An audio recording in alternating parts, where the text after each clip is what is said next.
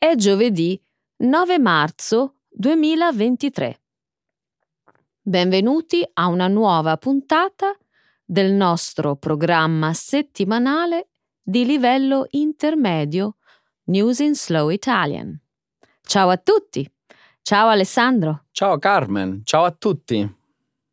Inizieremo la prima parte del nostro programma con una rassegna di alcune notizie di questa settimana. In primo luogo commenteremo il piano della Cina annunciato durante l'annuale congresso nazionale del popolo a Pechino di aumentare la spesa per la difesa militare e di fissare un obiettivo di bassa crescita economica per il 2023. Successivamente discuteremo della decisione presa dalla Commissione europea di vietare ai propri dipendenti l'utilizzo dell'app di social media TikTok di proprietà cinese sui dispositivi utilizzati al lavoro.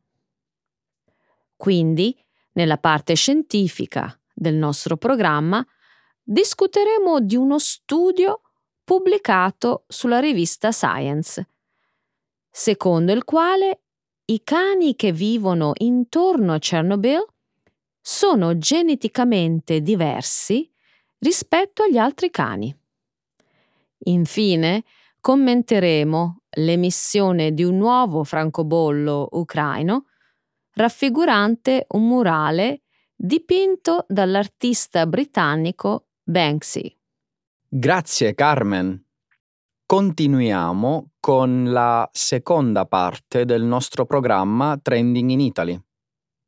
Discuteremo innanzitutto della crisi del Partito Democratico e della sua nuova leader Ellie Schlein, la cui elezione a sorpresa alle primarie ha destato molto clamore.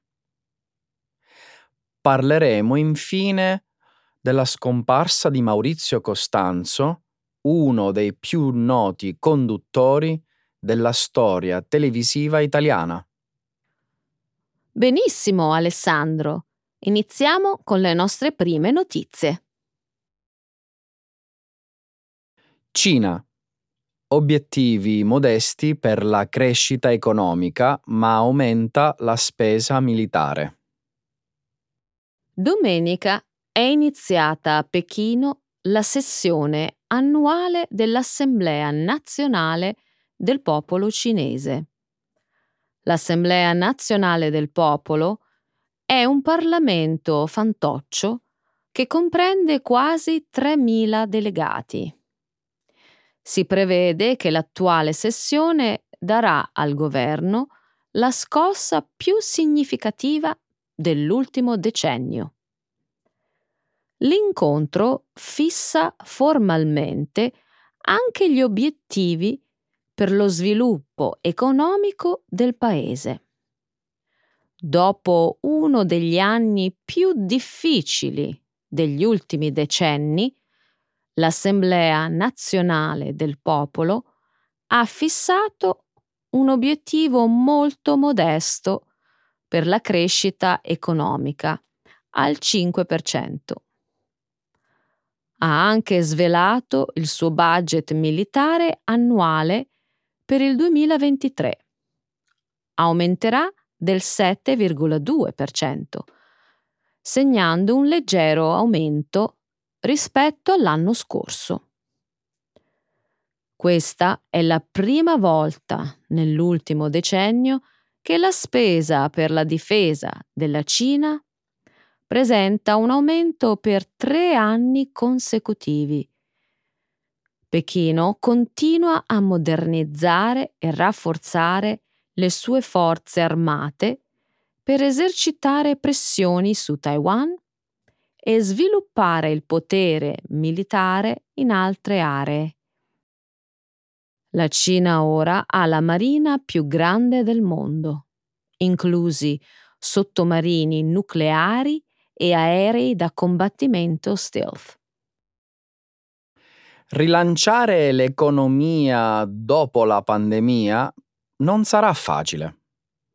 Penso che sia questo il motivo della previsione di una modesta crescita economica.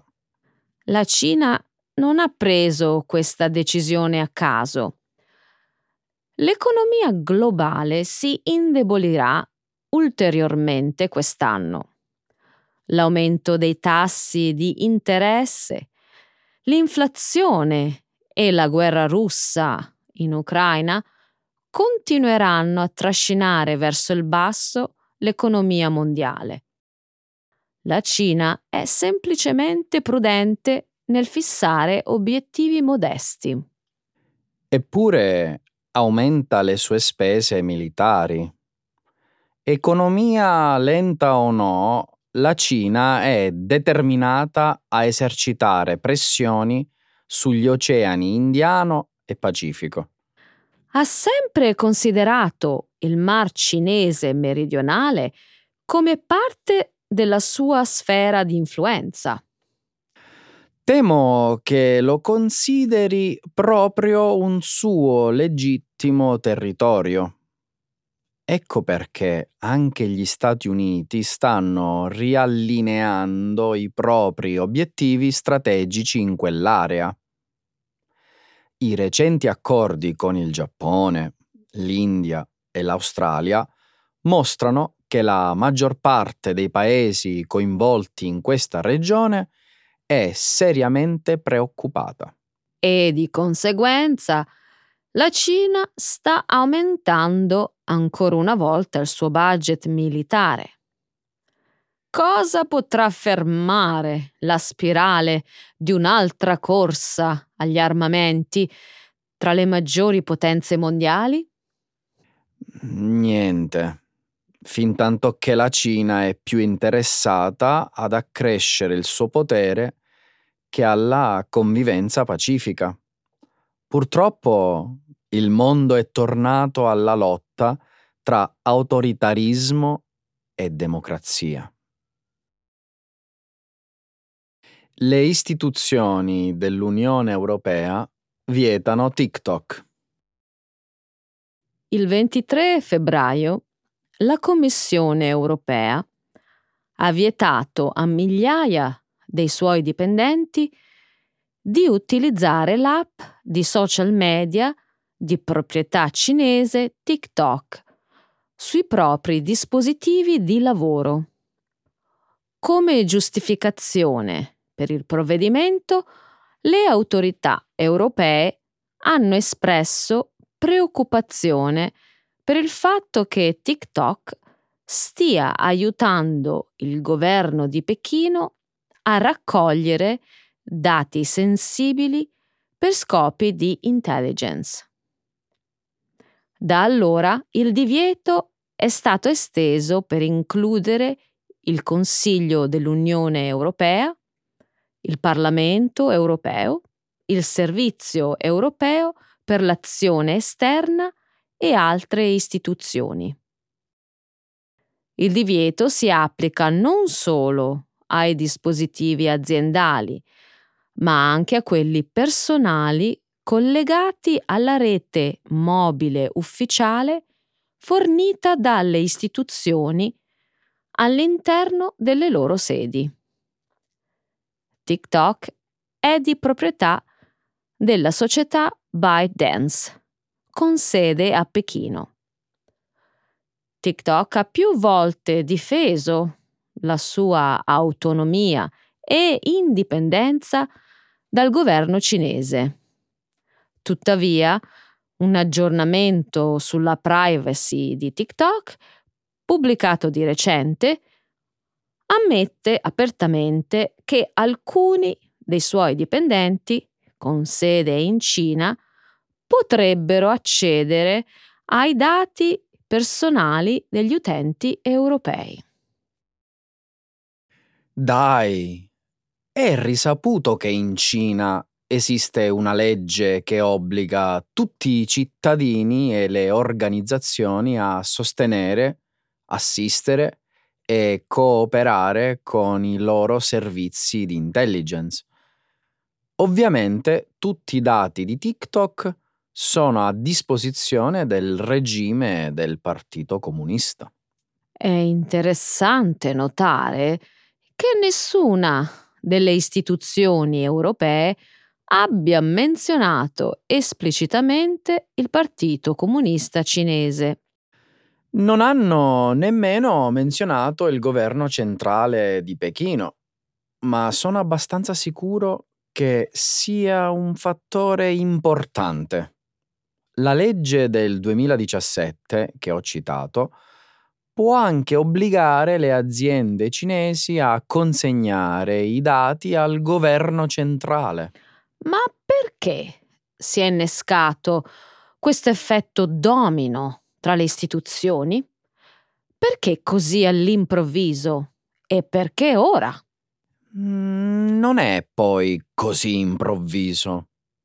Ci sono stati vari divieti implementati negli Stati Uniti, principalmente da entità che hanno l'autorità di vietare le app sulle loro reti. Il Congresso degli Stati Uniti sta esaminando un disegno di legge che consentirebbe all'amministrazione Biden di vietare TikTok da tutti i dispositivi a livello nazionale. Caspita, sarebbe una mossa drastica non più drastica della Cina, che vieta Twitter e altre app occidentali. L'Europa e gli Stati Uniti non sono la Cina. Il tuo paragone non mi piace, Alessandro. I cani randagi di Chernobyl sono geneticamente diversi. Ecco cosa rivela un nuovo studio. Il 3 marzo la rivista Science Advances ha pubblicato uno studio sugli effetti a lungo termine delle radiazioni.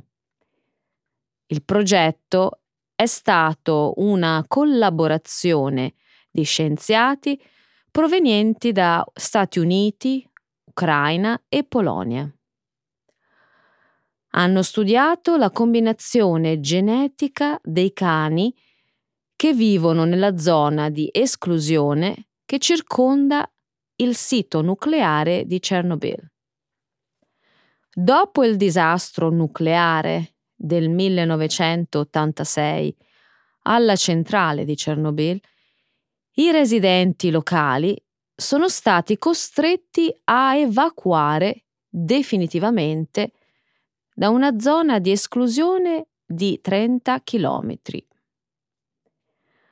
hanno dovuto abbandonare le loro case, i loro averi e in molti casi i loro animali domestici.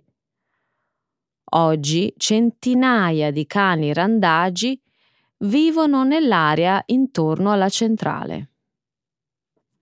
Negli ultimi anni i ricercatori hanno condotto la prima analisi completa del DNA di questi animali è il primo passo nel tentativo di capire in che modo l'esposizione alle radiazioni a lungo termine abbia colpito i cani.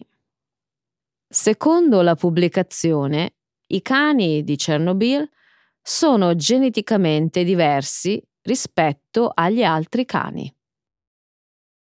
Qualcosa mi dice che l'esposizione alle radiazioni ha avuto un ruolo fondamentale in questa scoperta. Non dovremmo saltare subito a grandi conclusioni, Alessandro. Anche gli autori dello studio ammettono che è troppo presto per dire come, o addirittura se, l'ambiente radioattivo abbia effettivamente contribuito ai profili genetici di questi cani. Ma i dati indicano un profilo genetico ben diverso. Sì, ma ci sono due popolazioni di cani che gli scienziati stanno studiando. Una vive intorno alla centrale elettrica, un'altra vive vicino alla città di Chernobyl. Sono quasi 20 chilometri di distanza e ci sono anche moltissime barriere di sicurezza che separano i due gruppi. Mm, quindi non ci sono stati incroci tra i due gruppi in quasi 40 anni.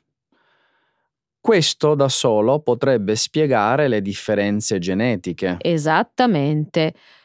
Ora il prossimo passo sarebbe vedere quali mutazioni hanno effettivamente i cani di Chernobyl. E il DNA condiviso con le razze locali? Possiamo confrontare il DNA di un cane in randaggio con, diciamo, i pastori tedeschi che non sono stati esposti alle radiazioni? Stai facendo un'ottima osservazione. Questo è esattamente ciò che i ricercatori stanno pensando di fare nel prossimo studio. L'Ucraina emette un nuovo francobollo raffigurante un'opera di Banksy e un insulto a Putin. A febbraio è ricorso il primo anniversario della brutale invasione russa in Ucraina.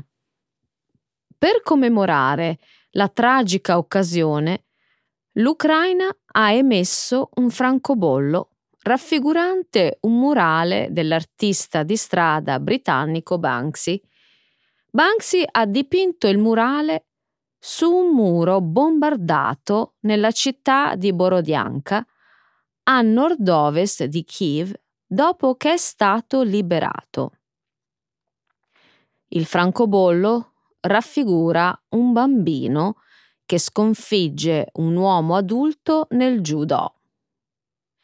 Il murale raffigurato nel francobollo fa parte di una serie di opere di Banksy apparse in diverse parti dell'Ucraina alla fine del 2022.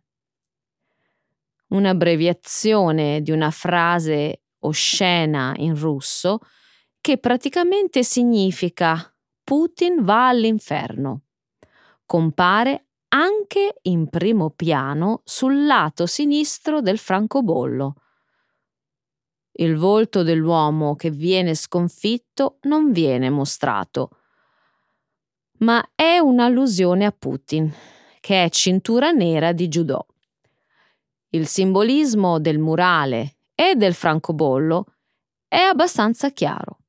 Il ragazzino rappresenta l'Ucraina nella sua lotta contro il brutale aggressore.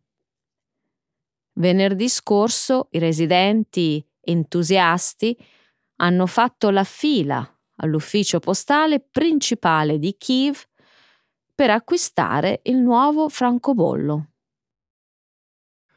No, questa storia non è accurata.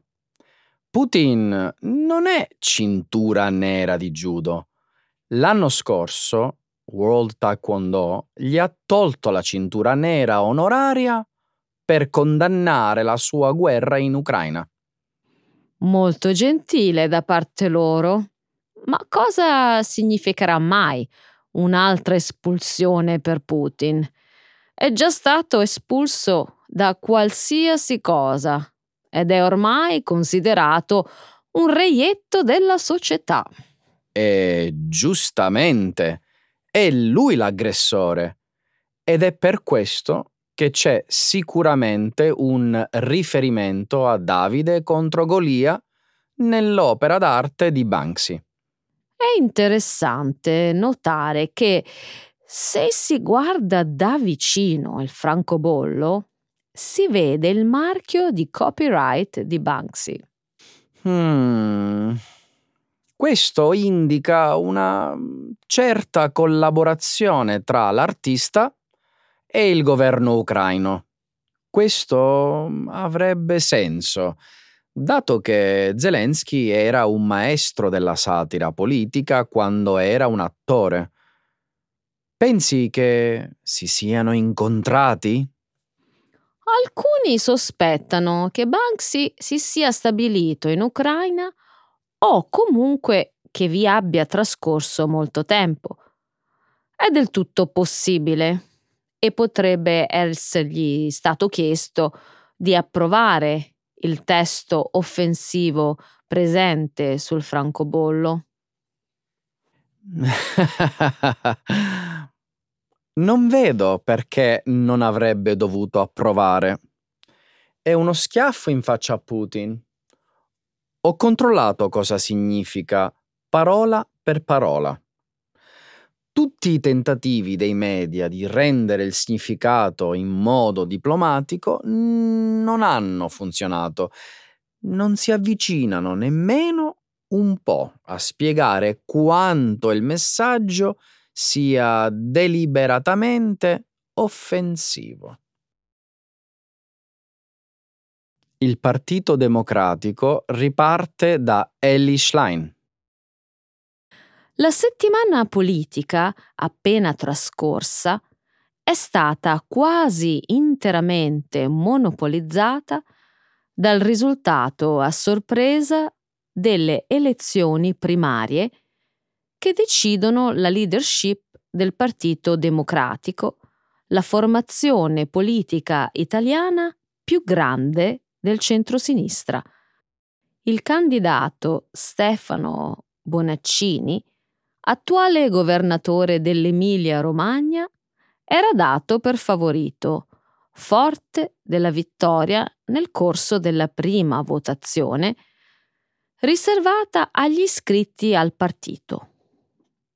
Ma quando domenica 26 febbraio, alla seconda tornata elettorale, si sono espressi anche i non iscritti, c'è stato un ribaltamento del risultato. La giovanissima candidata Ellie Schlein, eletta a settembre alla Camera dei Deputati, ha battuto il rivale Bonaccini con oltre il 53% dei voti, diventando così la prima donna nella storia del Partito Democratico ad assumere il ruolo di segretario. Per quanto riguarda la partecipazione degli elettori, ha superato il milione. L'affluenza registrata alle urne è stata lontana dal record di 3,6 milioni del 2007, ma comunque viene considerata di buon auspicio per la rinascita di un partito in piena crisi di identità e di consensi.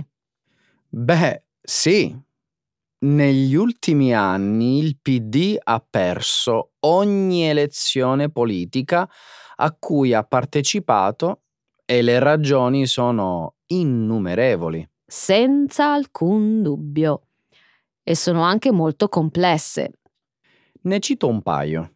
Secondo me un grande problema è stato il continuo cambio nella leadership del partito che ha precluso continuità di visione e strategia politica. Un altro fattore negativo è quello di aver preso una serie di decisioni più vicine alle ideologie di destra che di sinistra. Per molti il PD è diventato il partito ZTL, ovvero quello delle zone a traffico limitato, quindi attento alle esigenze dell'upper class dei grandi centri urbani e distratto nei confronti dei ceti popolari. Questo spiega perché il trionfo di Ellie Schlein sia percepito come un punto di rottura con il passato. Dico bene? Alcuni esageratamente, dicono che la sua nomina equivalga a un terremoto politico. Per me non esagerano affatto. Schlein è molto diversa dai suoi predecessori e dai volti noti del partito ai quali si attribuisce la responsabilità del declino dei consensi. Ti riferisci al fatto che è donna? Non solo, è anche femminista, con idee molto di sinistra e, con i suoi 37 anni di età, anche tanto giovane. Alcuni la paragonano alla deputata democratica newyorkese Alexandra Ocasio-Cortez. Qualche somiglianza in effetti c'è. Al suo debutto alla Camera, la prima cosa che ha detto è stata il PD è uscito dalla ZTL. Pochi giorni dopo ha partecipato a una manifestazione organizzata dai sindacati a Firenze in segno di protesta contro alcune scelte del governo di destra guidato da Giorgia Meloni. Ascolta! Schlein ha la grinta e l'ambizione tipica dei giovani, ma forse le manca l'esperienza necessaria per districarsi attraverso i grovigli della politica. Puoi dirlo forte, non avrà vita facile. Tuttavia, bisogna darle fiducia e vedere nel tempo come le sue scelte cambieranno il PD. L'Italia dice addio a Maurizio Costanzo. Venerdì 24 febbraio si è spento il noto conduttore televisivo italiano Maurizio Costanzo a causa di problemi di salute e di complicazioni dopo un intervento chirurgico. Aveva 84 anni e la notizia della sua scomparsa ha destato molta commozione. Nei giorni a seguire, giornali e telegiornali ne hanno raccontato per filo e per segno la lunga e importante carriera trascorsa, quasi interamente, tra le reti della RAI e quelle di Mediaset di Silvio Berlusconi. Nato a Roma il 28 agosto del 1938, Maurizio Costanzo inizia a lavorare appena diciottenne come giornalista per un quotidiano locale. Alcuni anni dopo diventa capo redattore per il settimanale Grazia e debutta come autore di programmi radiofonici. La scalata al successo professionale sembra inarrestabile e per un breve periodo riesce perfino a imporsi nel panorama musicale come autore di canzoni. Il suo brano più noto è Se telefonando, scritto insieme al commediografo Ghigo De Chiara, al maestro Ennio Morricone e interpretato da Mina, una delle cantanti più celebri della storia della musica leggera italiana. Adoro questa canzone. È uno dei simboli dell'Italia degli anni Sessanta. Lo sapevi che Costanzo è stato anche regista cinematografico e autore di diversi libri? Sì, però la sua notorietà si deve principalmente alla conduzione di trasmissioni televisive, tra cui il Maurizio Costanzo Show, uno dei primi talk show italiani e il più longevo della storia della nostra televisione.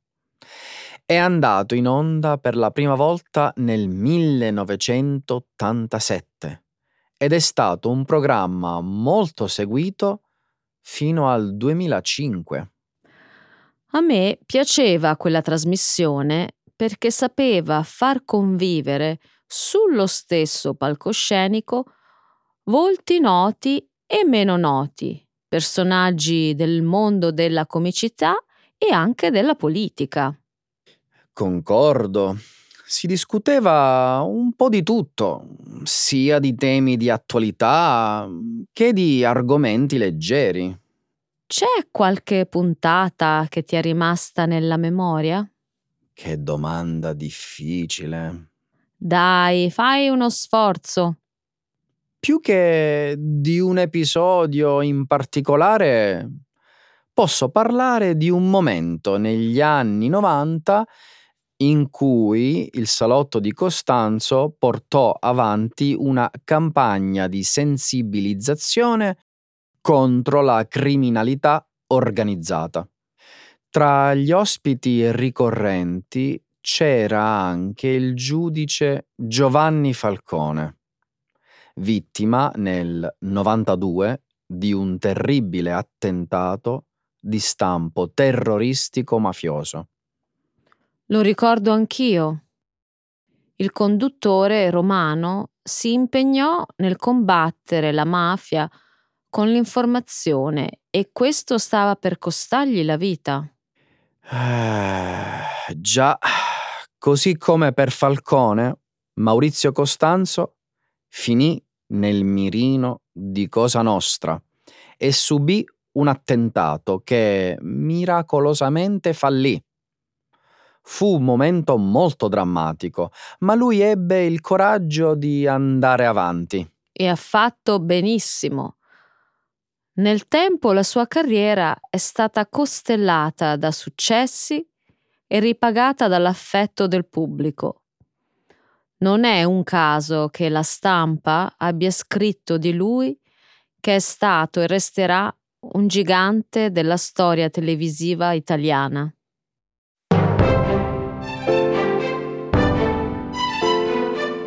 Allora Carmen, Eccoci qua alla fine dell'episodio di oggi. E anche questa è fatta! Eh sì, ci vediamo la prossima settimana. Arrivederci! Ciao!